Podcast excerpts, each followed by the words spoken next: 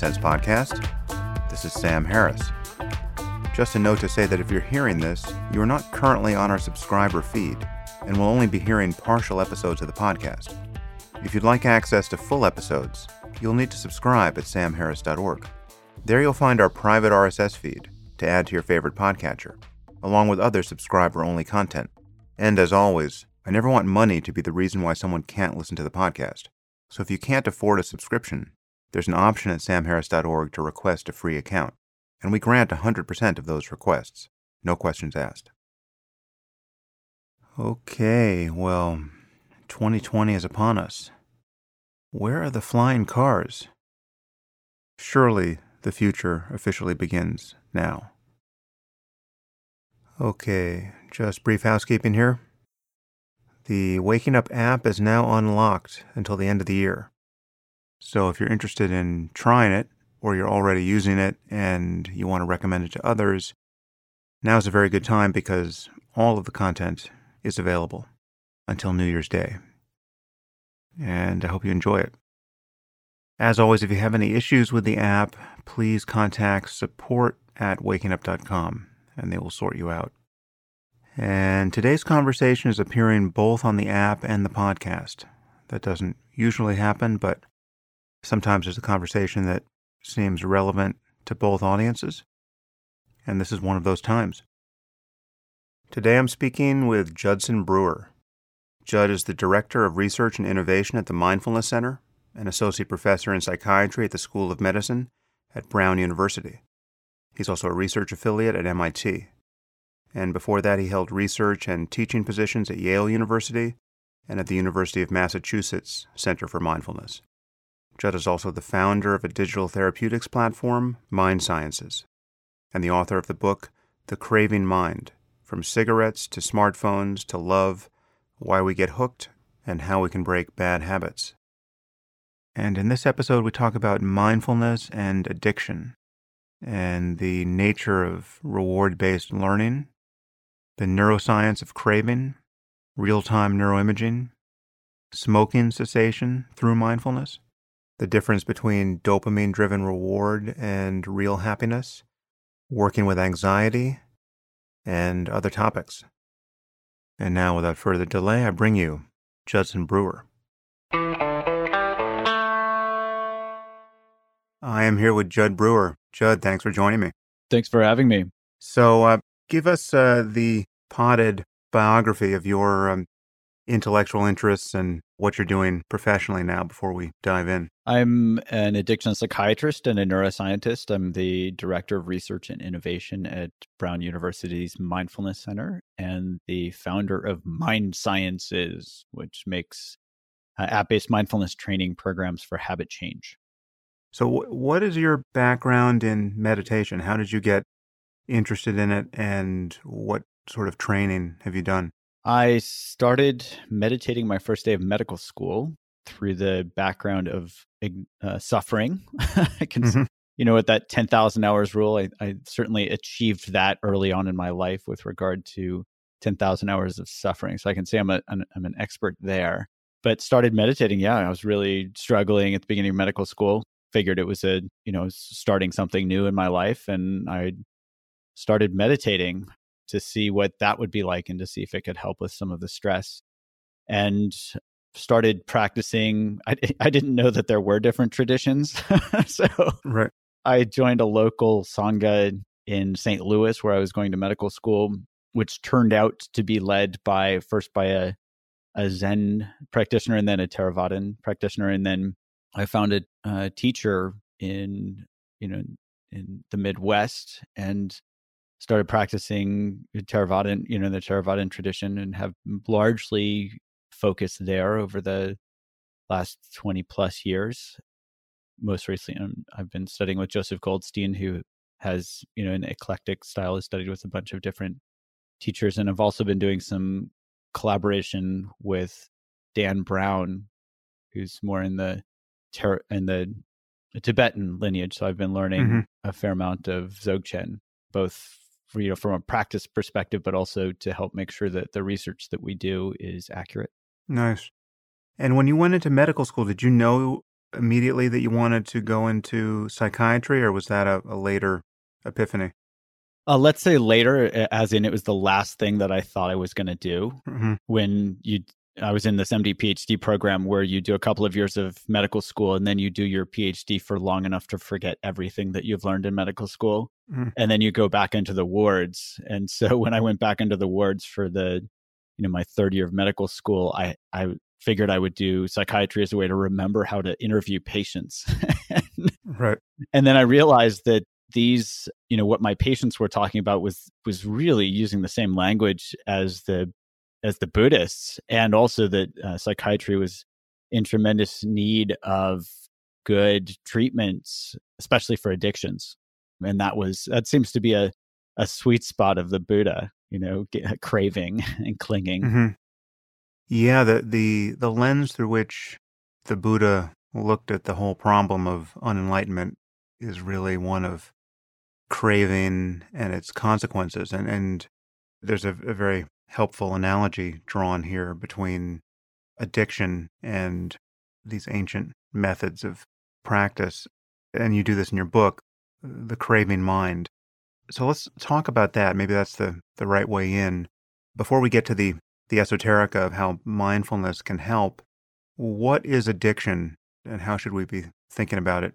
I like the simple definition of continued use despite adverse consequences. I learned that in residency training, and the American Society of Addiction Medicine just came out with an, a definition that very much parallels that. You know, continued use despite adverse consequences, which not only points out that we can be addicted to chemicals, but we can be addicted to behaviors ranging from you know our cell phones these weapons of mass distraction to thinking. We can be addicted to our own thoughts or our own views. Right. I sense that many people will balk at that definition. It seems somehow, or can seem somehow, too capacious. Eh, are we really saying, or do we want to say, that addiction to something like cigarettes is precisely on the same continuum as addiction to smartphones or thinking or shopping or gambling? I mean, is not there some significance to the fact that in one case, someone could be you know, using a, a chemical, the cessation of which would lead to withdrawal, or is there a biochemistry that kind of holds people hostage in a way that behavioral addictions don't quite, or is it really just you know, once you get in there, it's just neurophysiology, whether you have exogenous compounds on board or not. And really, it's the same mechanism. I think there are two aspects here. One is that we can look at physical dependence, where we, you know, certain, you know, if you jack the brain with dopamine, which every known drug of abuse has been shown to do, you know, it's going to lead to receptor modulation. And that, for example, with alcohol or nicotine or you know opioids or whatever you're going to see you know receptor up and down regulation and that take can take a while to normalize. So i think that piece hasn't been you know it's that that physical dependence piece is can be separated from the continued use despite adverse consequences. Mm. and so i think that's where the playing field gets leveled. Somebody can be drinking alcohol and not have consequences somebody else can be drinking alcohol and it can be having severe consequences. Somebody can right. be using their smartphone same thing you know they could be texting while driving and get into an accident while somebody else uses their smartphone responsibly let's say. Right right. I guess there's a little wiggle room in the definition or, or in the who is defining the adverse consequences right? I mean there are probably people who by any outside estimation, are addicted to whatever, their smartphones or gambling, and yet they have a problem admitting that they have a problem. Yeah, and I think we see this in psychiatry where it's helpful to get information not only from the person who might be referred to us or come in to see me as a psychiatrist, but also from, you know, collateral where, you know, it's family, friends, coworkers, whatnot. And like you're pointing out, somebody might not think they have a problem, no matter what whatever the substance or the behavior is, but it might be causing significant adverse consequences to all the people around them. And so mm. I think of despite adverse consequences, meaning not just what somebody thinks is happening, but really having as much, much of an objective perspective as possible. And that includes many points of view. Yeah.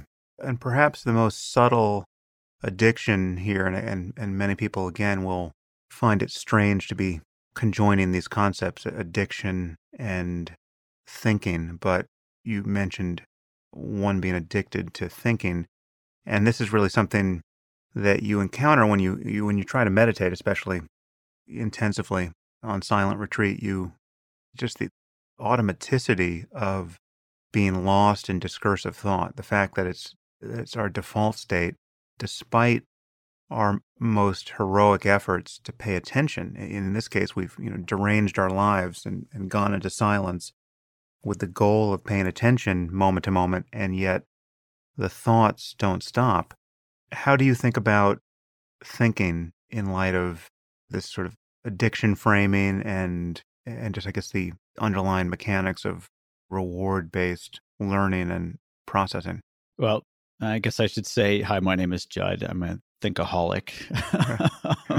How many days sober do you have? None. I'm, I'm on day one. My, you know, I remember my first seven day silent meditation retreat. This is when I was in medical school. And by day three, I was crying uncontrollably on the shoulder of the treat man- the retreat manager because I didn't think I could do this. I could pay attention to my breath, you know, because that's, that's always encouraging a psychiatrist to weep openly on the shoulder of a stranger. yes.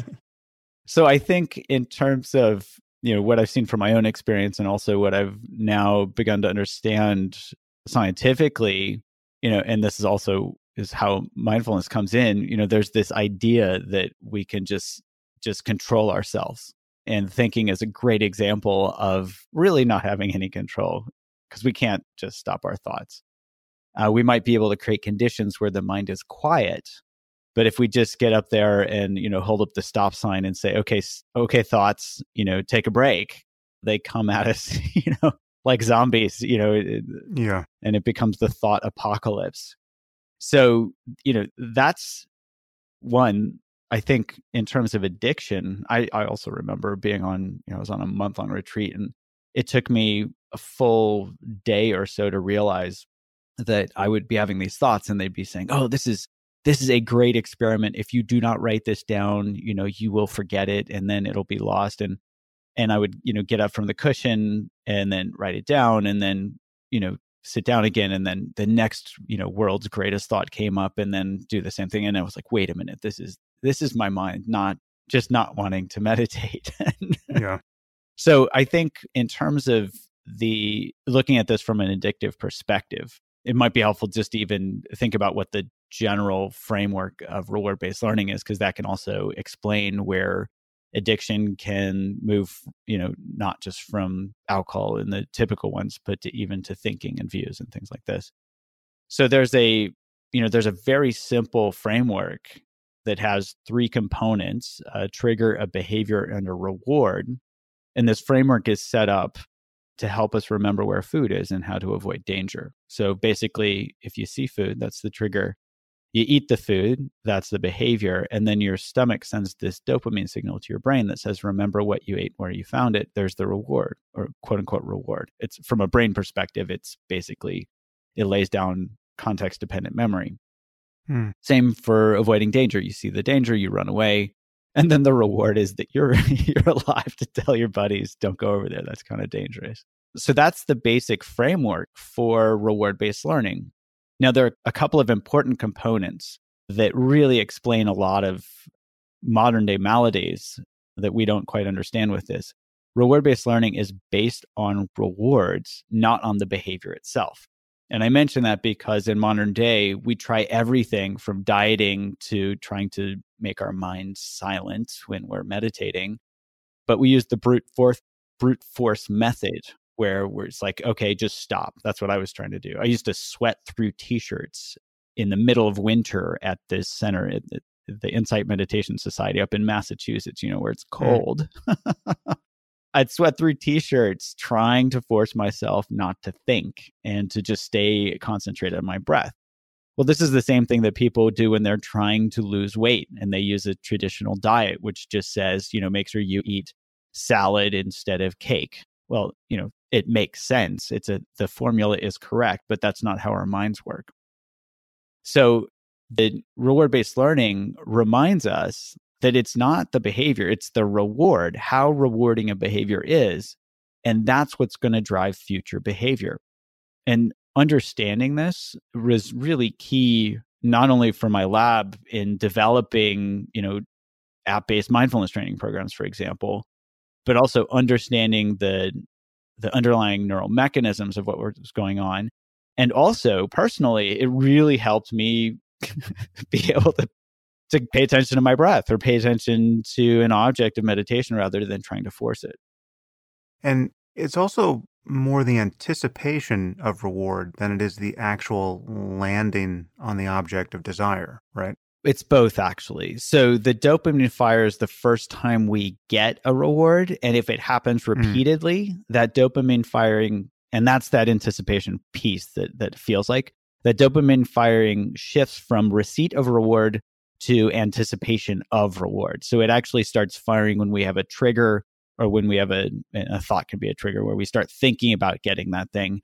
It it motivates us to get off the couch and go do that behavior because remember this is all set up to motivate us to eat and to motivate us to run away from danger. So that anticipation piece says go do something. So you're saying that it's initially encoded by the actual reward, but if in future instances it starts prior to the reward, just when, when we're actually engaging the routine that would reliably deliver the reward? Yes. So, for example, you know, the first, if I, and usually this has to do with unanticipated rewards. So, if, if I'm, you know, walking down the street and suddenly I find, you know, a chocolate bar that, you know, it's my favorite chocolate bar, my brain says, oh, wow, that was a surprise and that oh wow surprise says oh you just you just won the chocolate lottery and so then the next time i walk down that street my brain will say oh i wonder if there's another chocolate bar there and so the trigger of the context that walking down that right. street says oh go look for chocolate in your book you draw an analogy between the cycle of learning which is in the behaviorist literature going back to skinner what was called operant conditioning there's an analogy to, to draw there between that mechanism and the Buddhist framing of dependent origination. I don't know if you want to unpack that for us. Yeah, I'd be happy to. So, dependent origination is reportedly what the Buddha was contemplating on the night of his enlightenment. Now, that sounds kind of important. hmm. This this is what the dude was was contemplating, and then he became awakened, and he, he became enlightened. So I worked with a Pali scholar, uh, Jake Davis, because as I was studying dependent origination personally, I was studying behavior change, you know, professionally as an addiction psychiatrist, and was starting to see the importance of operant conditioning, which is basically that reward based learning cycle that I talked about.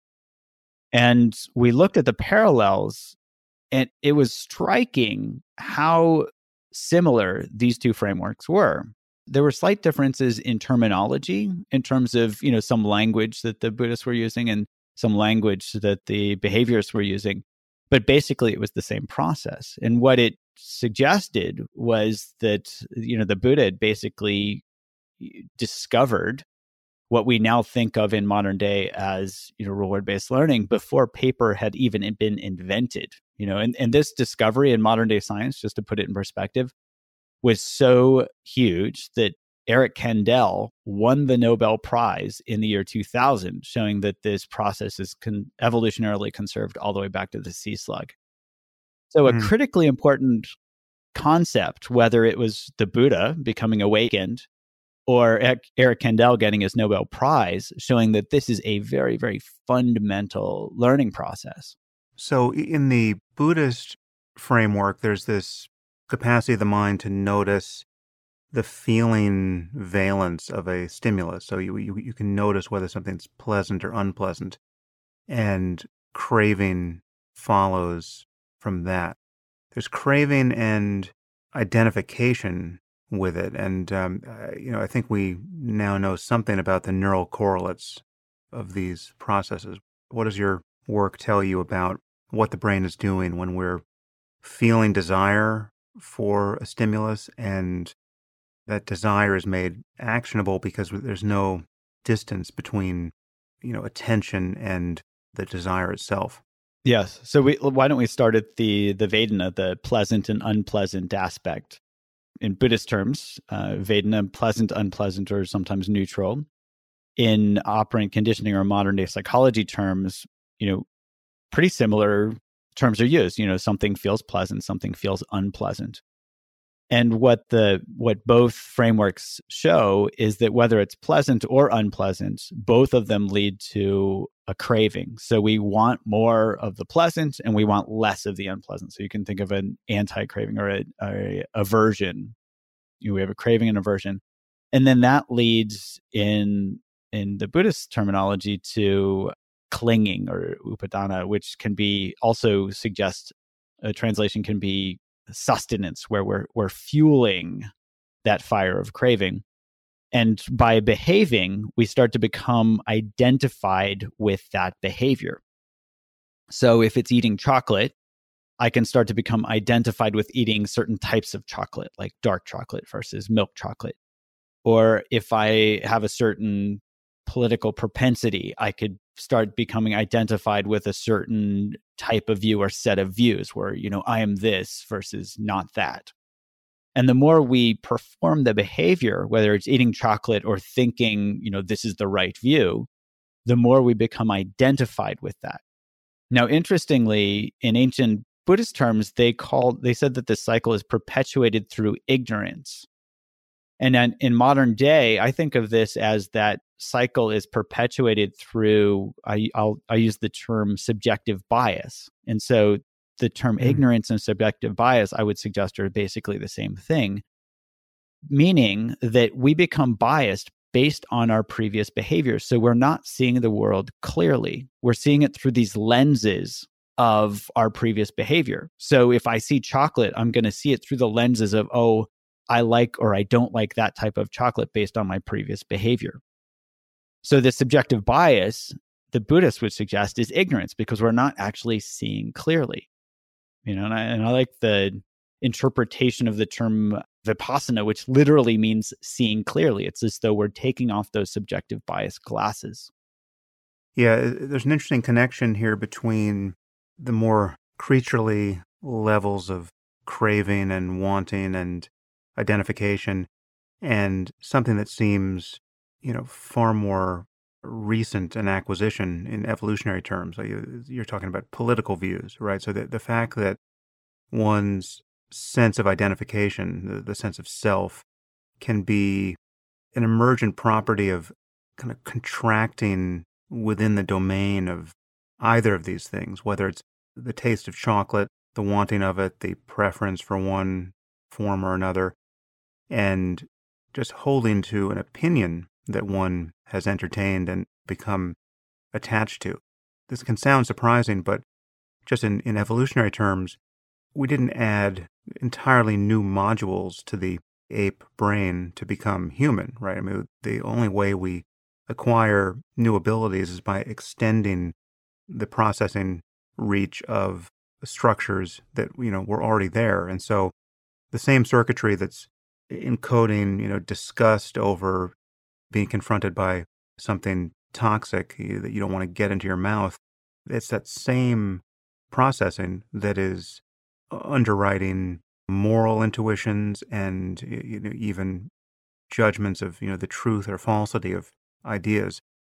From the side of experience in meditation, this really isn't surprising. I mean, you, you can feel in yourself the difference between identification, attachment, the sort of cramp of self around any of these things. You know, wanting another bite of cake. We've all had this experience of you're eating some dessert which you're you're very happy to, to be eating, and someone, usually your spouse, will ask for a bite of it when you're down to the last bite, right? And you you know you feel viscerally that something in you, some homunculus in you, has not budgeted for the possibility of having to give up that last bite. Your, your pleasure extended to the remaining bite. You would have happily perhaps given an earlier bite, but surely not the last one. That feeling of kind of emotional impediment, you know, that, that is tied in the middle of virtually everything that feels like me.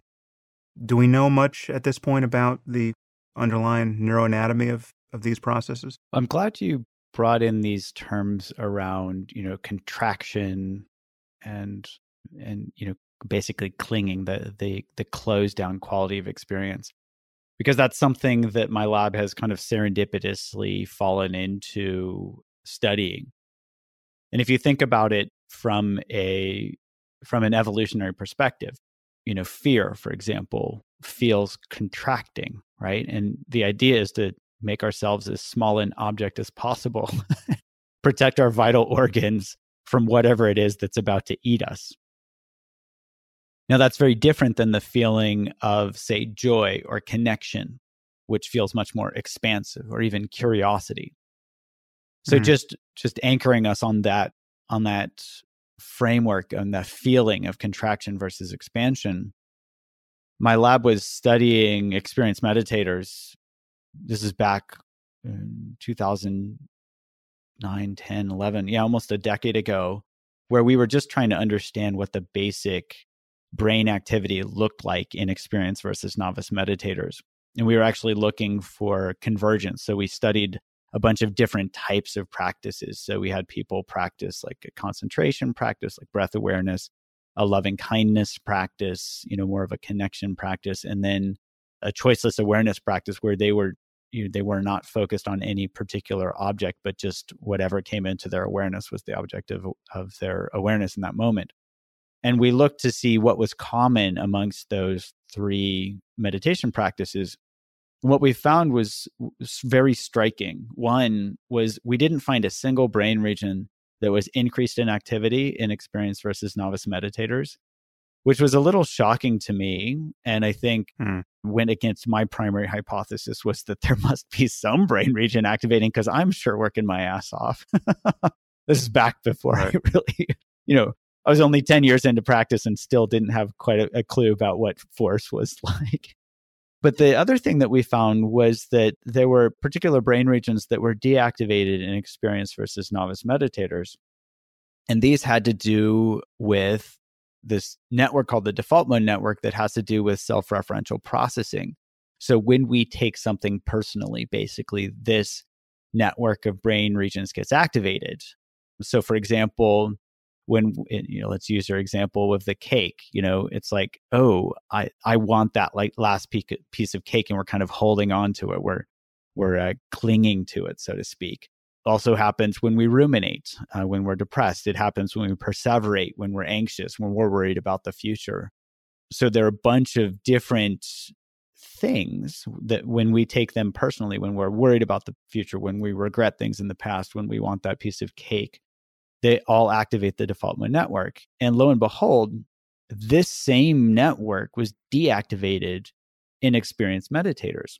Mm. Now, is this, you know, I, have spoken about the default mode network mm-hmm. before in this context. It, is the finding the same for the medial prefrontal cortex as the posterior cingulate, or are we mostly talking about the posterior cingulate for these deactivation? Yeah, it's a great question. We've mo- we've done most of our experiments in the posterior cingulate cortex, and that's because that was the strong the brain region that had the most deactivation and experienced versus novice meditators. And also pragmatically when we started doing real-time neurofeedback experiments, we didn't have the techniques to be able to give feedback from multiple brain regions at once. The 2 mm-hmm. are pretty highly correlated. But most of the work that we've done has been with the posterior cingulate. And there's also a theoretical reason for that, which is the medial prefrontal cortex, part of the prefrontal cortex, which is a younger part of the brain, has been more linked to the conceptual sense of self. Whereas the posterior cingulate cortex and this was actually through some work that we'd done and others had done, seems to be more linked to an experiential sense of self and is also directly mm. anatomically connected to br- brain regions involved in memory, like the hippocampus. So the posterior cingulate's what we've been focused on primarily, but a fair number of the studies have shown that the both are pretty intimately correlated. Mm. So we wanted to actually understand what this deactivation meant because there's a big issue in neuroimaging and neuroscience around reverse inference, where if you see a brain region activated, you assume that something is happening based on what other people have done in other experiments, but you can't make that assumption accurately because it could be doing something else and we just don't know it. So the best way to reduce that likelihood is to do real time experiments where you can measure brain activity and show people their brain activity in real time while they're doing a particular task. In our case, we were having people meditate. And that way you can link up the subjective experience, their first person subjective experience with their brain activity in real time and really know what's going on.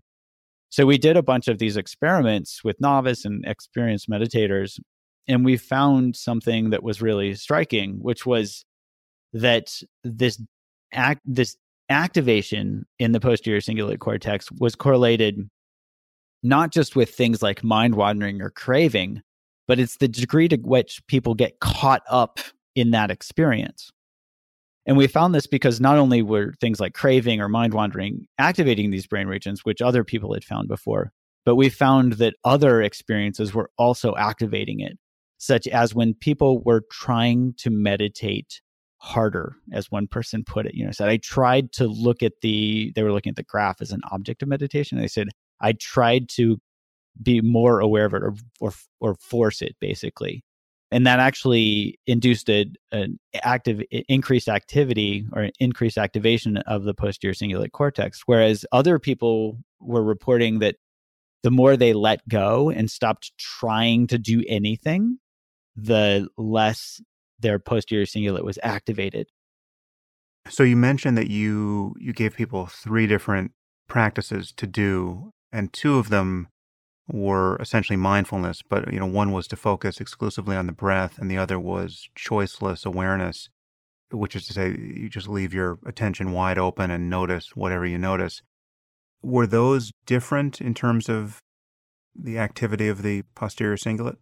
They both showed deactivation in experience versus novice meditators, as in when people were focusing on that object, whether it's the breath or just anything coming into their awareness, the less they tried, or the less they got caught up in in doing and were just mm. resting mm. in awareness, the more deactivated their posterior cingulate got. Right, right. You can feel this subjectively. I mean, this is the difference between feeling like the meditator right? Where you're strongly identified with the aiming of your attention. You're the locus of attention in the head, and you're now pointing attention strategically at the breath and trying to get closer to it and noticing the competition between doing that. If you'd like to continue listening to this podcast, you'll need to subscribe at samharris.org. You'll get access to all full length episodes of the Making Sense podcast and to other subscriber only content, including bonus episodes and AMAs, and the conversations I've been having on the Waking Up app. The Making Sense podcast is ad free and relies entirely on listener support, and you can subscribe now at samharris.org.